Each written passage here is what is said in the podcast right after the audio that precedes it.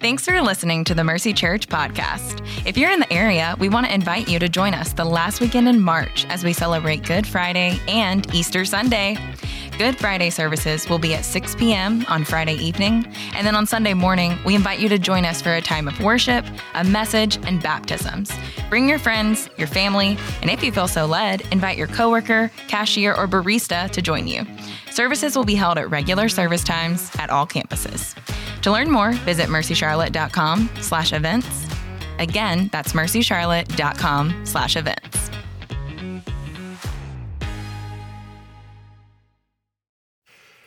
All right. Man, it is a joy to be with you all this morning. If I haven't met you before, my name is Jake. I'm one of the pastors here on staff, and I am excited to be in this house with you. And I'm honored to have the opportunity to open up God's word with you this morning. I'd love to pray just to get our hearts postured, and mine in particular. God, we need you. We ask that you would move. This is a hard word, Lord, but it's your word and it's good. So we ask that you would use it to change me and to change us. In your name we pray. Amen.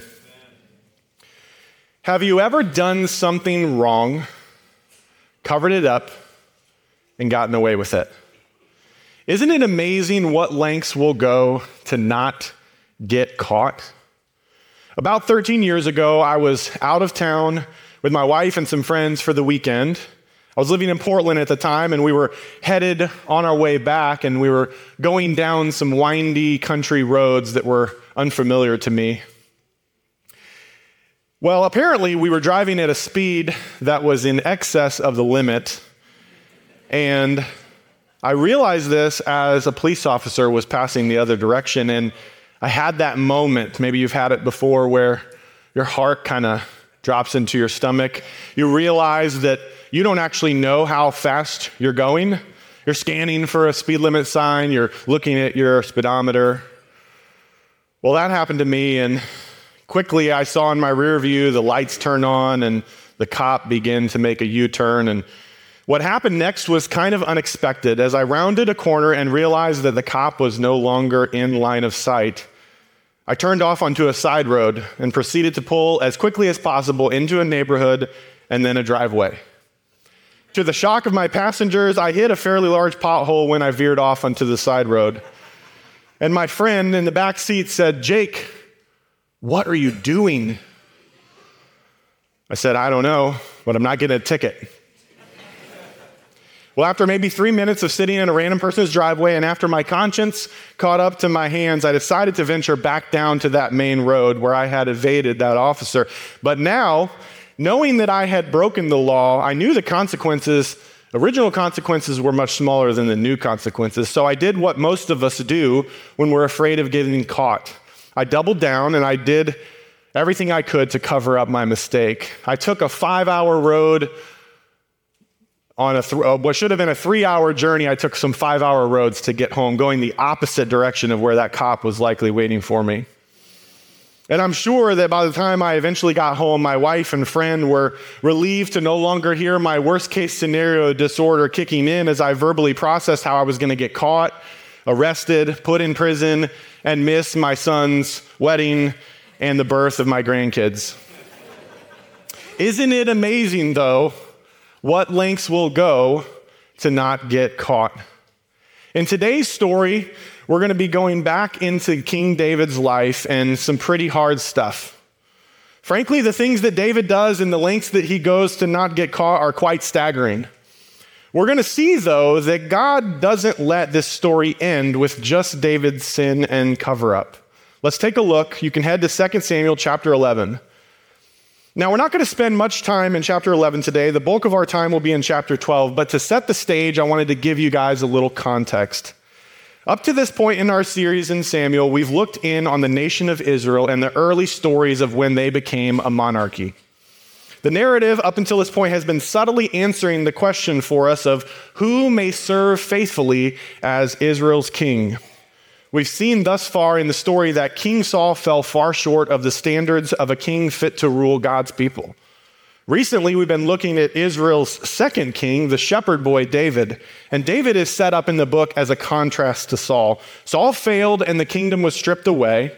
but David is called a man after God's own heart. We've seen that David is a strong leader, confident in the power of the Lord, enduring much hardship and following God's commands. And up to this point in the story, David really hasn't done anything major that's wrong. He seems to be our hero. He seems to be the answer to our question who may serve suitably as Israel's king? And when we get to chapter 11, things start to change. Chapter 11 begins in verse 1 with this In the spring, when kings march out to war, David sent Joab with his officers and all Israel. Listen, friends, this is our first textual clue that David, the warrior and faithful soldier of God, may actually not be all that he's cracked up to be. We note that David is not marching off to war in the spring as kings do, but instead he is sending others. Others are off fighting for God's people while the king, the leader, is safe and comfortable back at home. Isn't it true that often we are most susceptible to temptation when we avoid our responsibilities? We avoid distressing thoughts and emotions like boredom and stress and anxiety, and when we are idle with our time because of the luxury that accumulated wealth has afforded us. David should be off leading God's army, but instead he's back home. And the rest of chapter 11 describes David's evil acts that instigate the beginning of the end of his glory days. His kingdom has been stable up to this point, and it's been full of many victories. But make no mistake, my friends, David's kingdom, my kingdom, your kingdom, our kingdoms are fragile. And here's what happens in chapter 11. I'm going to summarize it. We're not going to go through the text much. But here's what happens David, while not at war, wanders out to his rooftop, and from there, he sees a woman bathing. Clearly discontent, discontent with the wives that he already has, he sends someone to find out who this woman is. This woman's name is Bathsheba, and it turns out she's actually married to one of David's mightiest soldiers, Uriah.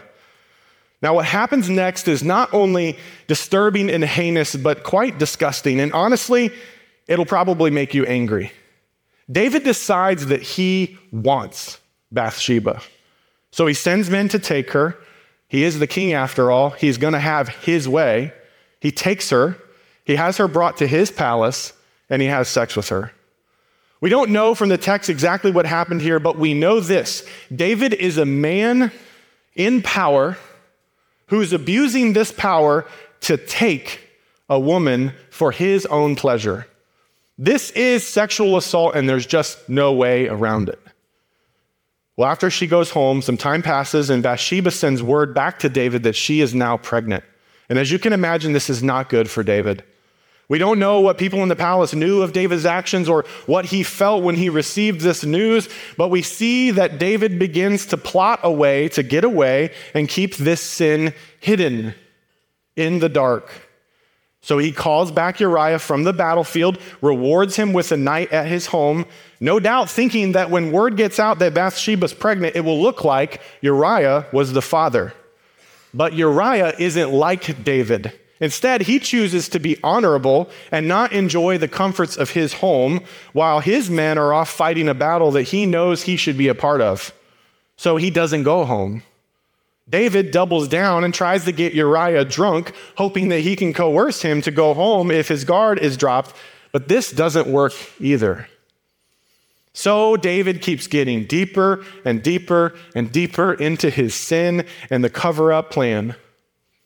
He sends Uriah back to battle with a letter to Uriah's commander Joab, instructing him to put Uriah on the front lines, the most dangerous part of the battle, and then pull back all reinforcements, ensuring that Uriah dies. Isn't it amazing what lengths will go to not get caught? And now it seems his plan has worked. Uriah dies on that battlefield. Look with me at verse 27 for what happens next.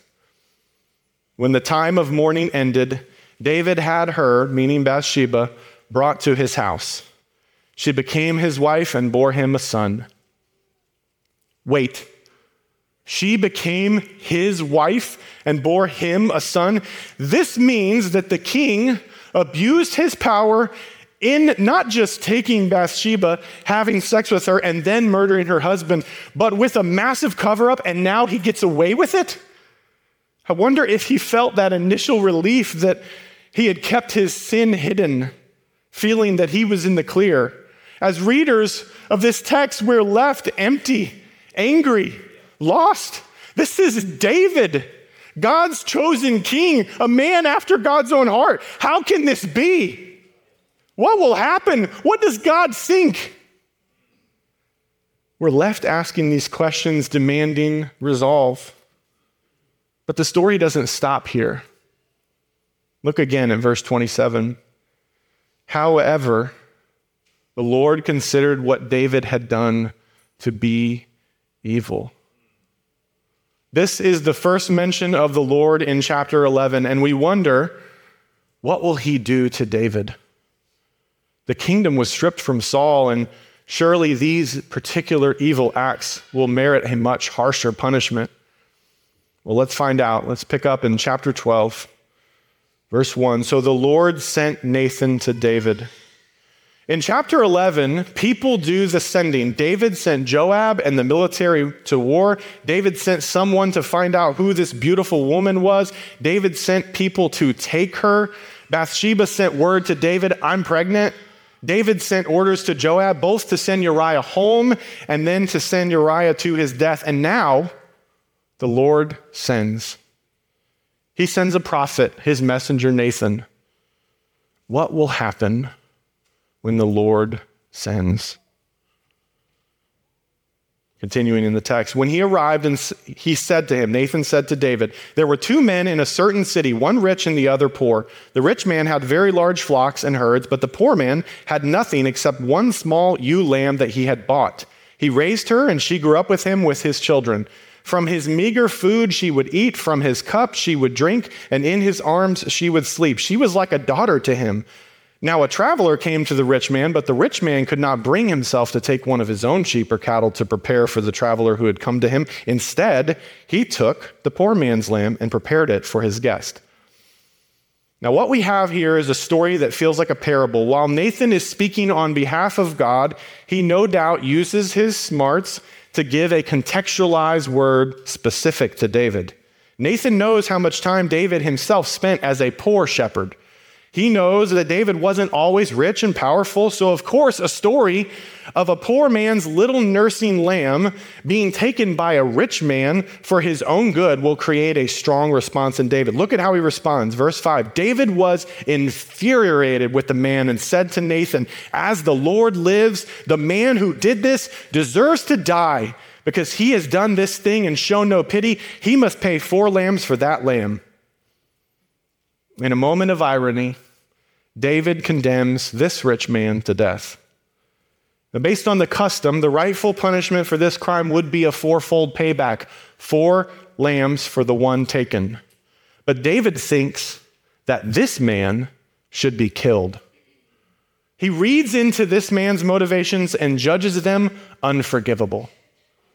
Sometimes you and I we see sin in others before we see it in ourselves. If we're honest, sometimes our sin is so blinding that we only see others' sins. But our hypocrisy will catch up to us. Isn't it amazing what lengths will go to not get caught?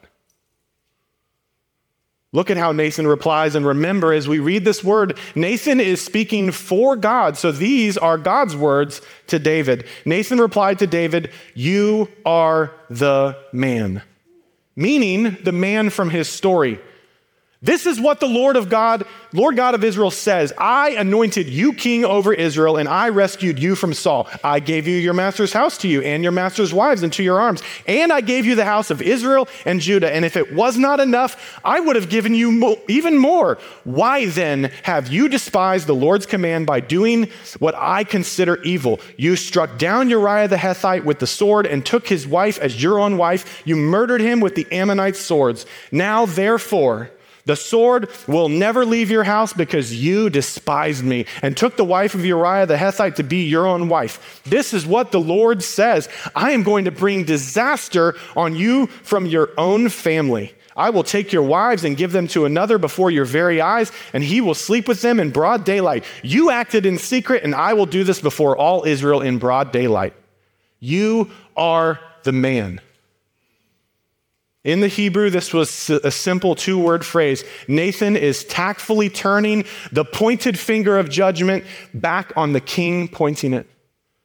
But remember, the Lord sent Nathan. And the Lord's pronouncement is harsh. God starts with reminding David who it was who gave him all that he has. Then God calls out David's actions and pronounces the judgment. Trouble will characterize the house of David for the remainder of his life. And this is the turning point in 1st and 2nd Samuel. Things will only fall apart from here. Our story continues, though, in verse 13. David responded to Nathan, I have sinned against the Lord. Again, in Hebrew, just two words here one meaning, I have sinned, and the other meaning, against the Lord. David is broken. He knows that he's been exposed before the Lord and he's not making any excuses. He knows that he has sinned grievously and he knows that he's caught. When we are truly confronted with the weight of our sin and the holiness of the God that we sin against, we don't have much to say. Just a few words is likely all we should muster. This is a true and real confession here, friends. And we'll see in Psalm 51 a deeper look into David's remorse over his own sinfulness. But our text continues Then Nathan replied to David, And the Lord has taken away your sin, you will not die. However, because you treated the Lord with such contempt in this matter, the son born to you will die. Then Nathan went home. Nathan's word from the Lord is complete. The verdict is in, and judgment is pronounced and we're left confronted with the weightiness of sin. Despite David's punishment being removed, the consequences of David's sin continue to unveil. Even though David's life is spared, death will still come to his household. One life spared and another lost. And we're stuck with the angst that sin's consequences create in this world.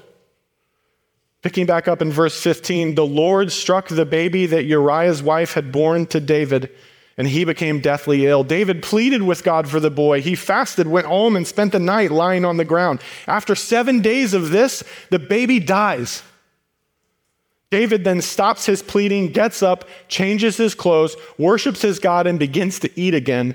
David's servants ask him why he's behaving this way, and he answers in verse 22 While the baby was alive, I fasted and wept because I thought, who knows, the Lord may be gracious to me and let him live. You see, David hasn't forgotten the character of this God that he knows so well. If anything, he's more aware of it. He knows that God has a faithful love that endures forever. He knows that your love will never run out. It will it never gives up, it never runs out. He knows that, that God forgives all iniquity and he heals all diseases. You know, it's easy for us when a leader has a moral failure of this magnitude to immediately invalidate all that this leader stood for. We especially do this in our culture today. And I'm not here to defend David, but I think that our quickness to cancel our heroes when they fall exposes something key about our own heart's propensity to worship people who are in fact not worthy of our worship. Instead of holding men and women in such high esteem, we should look to Jesus alone as the standard, as the mark, as the model human. People will eventually fail us, but Jesus never fails. David still knows God, and we have to deal with this. And, we, and I think that we'll see in just a minute that this is good news even for us. Our last two verses of the day. Then David comforted his wife Bathsheba. He went to her and slept with her. She gave birth to a son and named him Solomon. The Lord loved him, and he sent a message through the prophet Nathan, who named him Jedidiah because of the Lord. God's back on the scene. The last we heard from him, he was a pronouncement of judgment. Now he sends a message of blessing, a message of love for this new baby, a renaming of a boy born into dysfunction, a name meaning beloved. And our story ends with restoration and redemption. God has brought back, He has made right. It's messy, it's complex, and the fallout of sin continues to unravel in the coming chapters. But for just a moment in time, I think our author gives us a promise to hold on to God will restore. So we're left here in the wake of this deeply emotional story idle leadership, abuse of power, rape, murder, scandal, cover up, confrontation, judgment, confession, forgiveness, consequence, pleading, death of a baby, new birth, and restoration. What should we make of all this? Friends, our main idea today, the thing I want us to walk away with, is about God's mercy. God's mercy confronts our sin, removes sin's punishment, and restores us from sin's consequences. We're going to break this down into three parts and look at what God's mercy does. First, God's mercy confronts our sin. I want to focus our attention back on a small phrase from verse 1. So the Lord sent Nathan to David.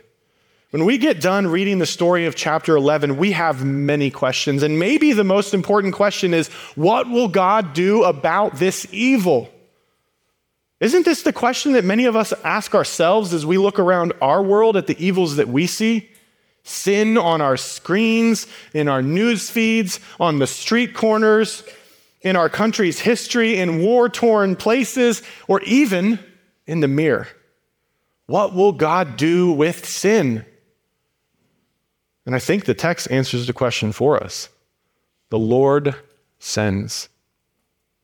In this story, he sends Nathan, and that begins chapter 12's reconstruction of chapter 11's destruction. And in the full story of Scripture, he sends Jesus the Messiah, and that begins the New Testament's reconstruction of the Old Testament's destruction. The Lord sends. But if we're not careful, we'll miss this key point. It is the Lord Himself who initiates our redemption. If God hadn't sent Nathan, David would have been just another Saul, a failed king. How many more evils would he have committed to keep his secret hidden? It's God's mercy that doesn't let David get away with it. My friends, living with secret sin is no life at all. Living with the guilt and the toxic shame and the sorrow over hidden sin is no life at all. There's actually research that shows us that shame grows quite well in secrecy in silence, and in judgment. While all humans experience some degree of shame, shame is a key factor in the perpetuation of addiction and other forms of self medication that lead to mental illness and all kinds of suffering. So, what is the antidote to shame then? The research also shows us that bringing our shame into the light, speaking it, and having it met with compassion is one of the most effective ways to treat shame. Bringing our shame into the light, speaking it, and having it met with compassion. Research is only confirming that God Himself knew how to confront David, and He knows how to confront you and me. Is that you today? Maybe you need confrontation. Maybe you need to bring something that has been hidden into the light. We're going to come back to this at the end, but stick with me because God's mercy is available to you no matter what you've done. Secondly, God's mercy removes a sin's punishment. In our story today, after David's confession, Nathan tells David that God has taken away his sin. The phrase used means put away. This is scandalous.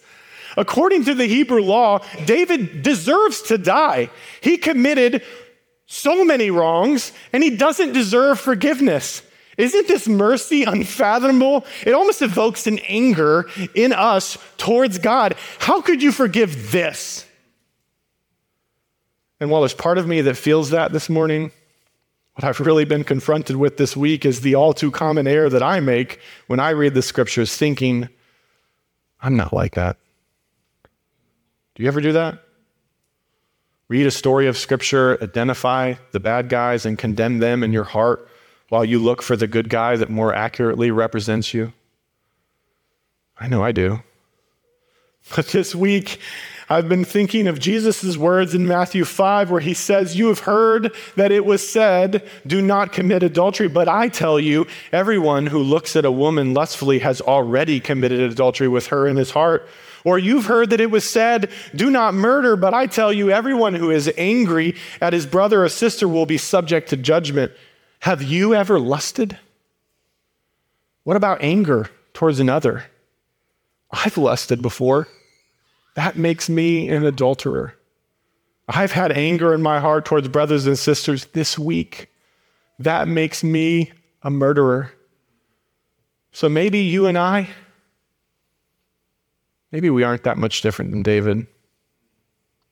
When we are truly confronted with the weight of our sin and the holiness of the God who we sin against, we don't have much to say, but I have sinned against the Lord. And the means by which God puts away David's sin, my sin, your sin, is the blood of his own son. Our sins are counted no more. They are put away because of the death of Jesus. The simplified message of the gospel is God came to repair what's been broken. His perfect creation was ruined by sin. Everything is broken. People, nature, systems, kings and queens, countries, cities, churches, homes, families, relationships, you and me, broken. We have all been wrecked by sin and we need a Savior. When sin is fully grown, it gives birth to death. Even though David's life is spared, death still comes upon his household, upon that boy. One life spared, another lost. The payment for sin is death. And Jesus is that payment for all. So Jesus is the mercy of God that removes sin's punishment. Your life, my life spared, another's lost. And the last thing we see is that God's mercy restores us from sin's consequences. When we examine this text, we are confronted with a very real to life dilemma. Sin has consequences. And God's forgiveness of our sins does not mean there are no consequences. Friends, forgiveness does not mean erasing consequences. I heard recently this comparison between repentance and throwing a stone into the water. Even after a stone has splashed and sunk, we can go and retrieve it. But the ripples created from that stone go on spreading. Even though David has repented and received God's merciful forgiveness, the ripples from David's actions go on spreading. There are very real consequences to his sin that wreak havoc on him and on many others. While this isn't a perfect picture of what I'm trying to say, I think that it gives us a powerful image to help us understand the weight of sin and its lasting impact on us, on others, and on our world. God's grace and mercy removes sin's punishment from us, which is death, but sin still has very real consequences in this life, ripples. And many of us today are deeply wounded and facing the ripples of sin. Ultimately, David is restored. He is still king. He still prospers. He still writes scripture. He still has children. And he still is favored by God over and over again. And this is the mercy of God on display. It's God's mercy that sends Nathan back to David to proclaim blessing over his son Solomon. Jedidiah means beloved of God. God's mercy restores us from sin's consequences, even if it doesn't take them all away at, all at once, or even if it doesn't ever take them away. You are not your sin. You are not your sin's consequences. But our sin's consequences are often not just felt by us. In many instances, sin creates ripples that affect many others. And before we move on today, I want to point out something that I think can be easily overlooked in this story, and that is Bathsheba's life after. While we don't get many clues from the text as to what was happening in Bathsheba's mind or heart in our story, I think we can get some clues as to what was happening in God's mind and heart towards Bathsheba. And I think it would be unwise for our church at this moment in time, in today's day and age, with the stories that we've unfolded in the last year, to not spend a little bit of time talking about victims. Regardless of what was happening in Bathsheba's life, she should never have been victimized like she was, and it was not her fault. She was taken by a man so powerful that even the hint of resistance could have led to her death. The only person that disobeyed David in the text was Uriah, and he died. She lost her husband because of the murderous intent of her predator.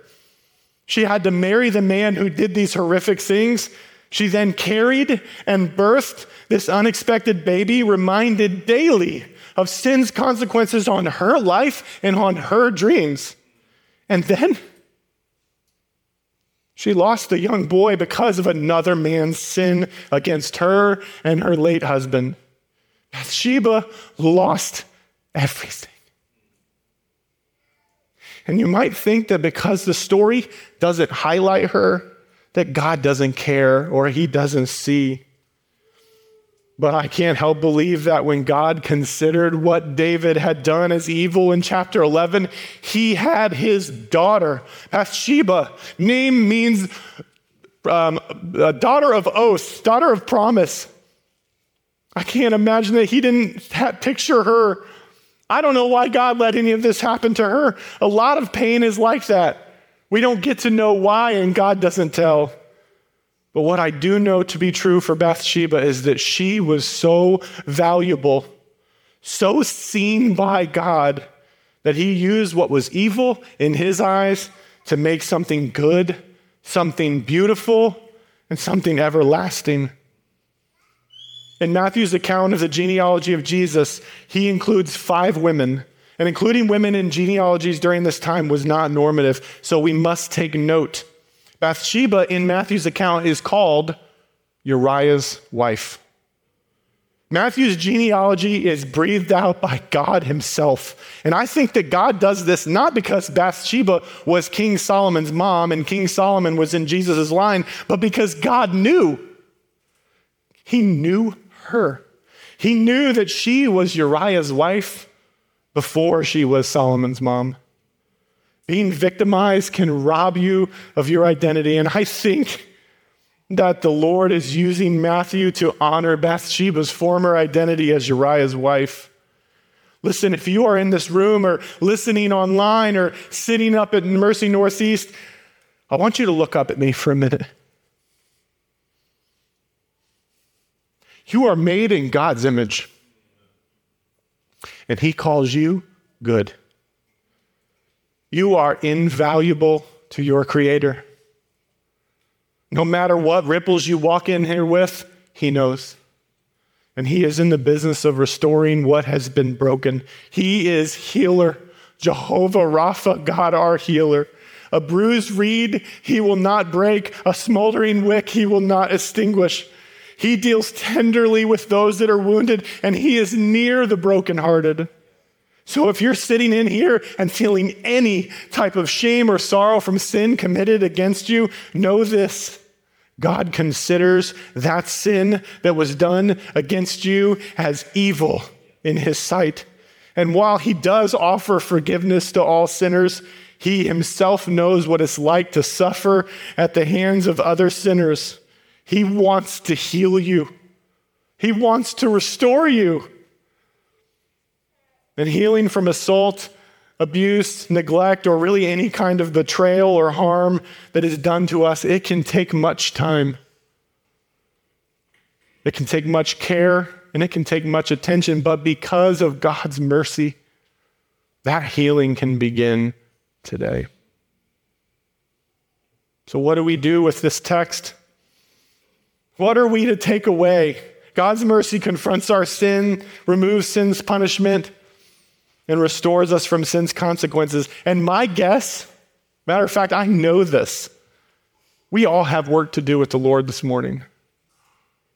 At Mercy, we expect God to change a life today. And I think that every single person in this room, including me, has a response to this word. Every single person in Northeast, every single person online, every single person listening to this months after it has gone live, we all have work to do today. Maybe when you hear a story like this, you think, I can't relate to this. My sins aren't this bad. I don't really think my wrongs are that big of a deal. Often we minimize our sin.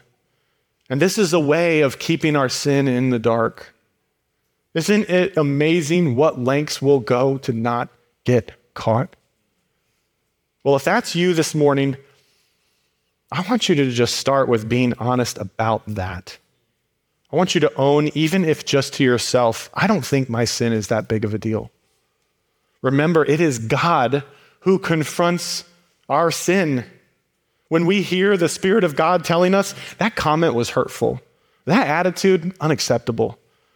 We're being deceptive or prideful, conceited, envious, jealous, whatever.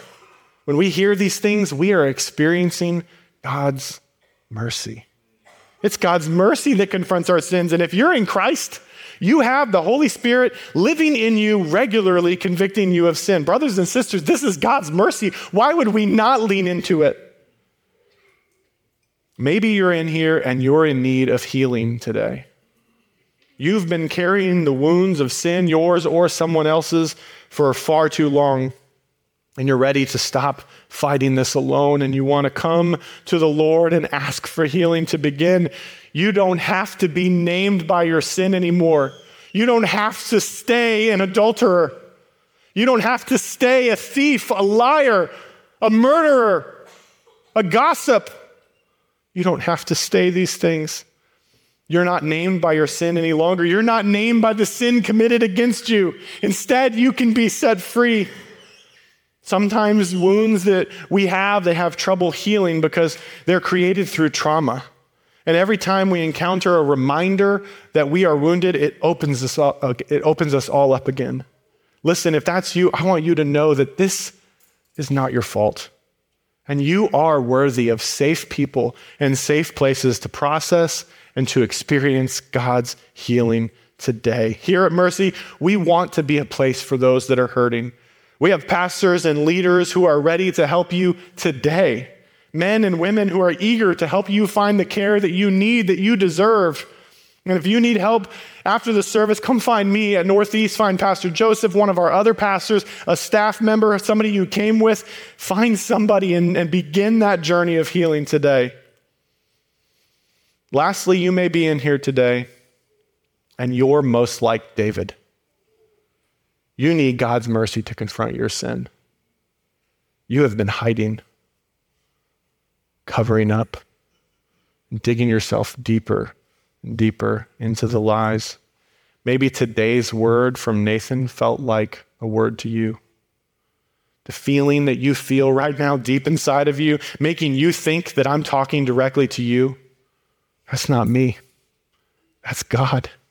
And that's His mercy. I know it feels terrible, but there's mercy waiting for you on the other side of repentance. Maybe you need to hear it one more time because you have all the walls up in your heart. You are the man. You are the woman. It's you. Today, today is your day. Today is the day for you to come clean and experience God's mercy. We're going to end this part of our services with some space for this very thing, some space for repentance. We regularly talk here at Mercy about people coming up to the front to pray in front of the stage or in the aisles or wherever there's space. There's not a lot. We talk about this. And listen, there's nothing special about this stage. There's nothing special about anything related to asking for forgiveness. You can receive forgiveness if you have a broken heart over your sin any day, anywhere. But I do think that there is something to having our body follow the posture of what our hearts are feeling. So if that's you and you need to repent today, I'm going to ask you to kneel. Kneel in your seat. Come to the front and kneel. If you aren't able to kneel, picture yourself before the throne of God, kneeling in submission, begging for forgiveness. Against you, Lord, have I sinned. What will we do with this story? It would be a shame for us to leave this place and not let whatever's hidden come into the light. So, as the band begins to come up here and starts to play through our next song, we're going to venture together to the throne of God. And we're going to lay ourselves before our Savior who died for us, who rose from the dead, purchasing freedom and forgiveness from sins. Let me pray to prepare our hearts, and then we'll move into this time at Northeast. Pastor Joseph's going to guide you all. God, we need you. We need you. I can feel in this room the weight of sin. I can feel your spirit blocked. Lord, descend on us, convict us. Lord, there are people that need to experience healing today. Lord, I pray that they would have the courage to find someone and begin that journey. Lord, convict us of our sin, small and big. Help us to be broken before you as we move into this time. We love you. We love this story. Thank you for forgiveness. Thank you for your son. Thank you for your resurrection. In your name we pray these things. Amen.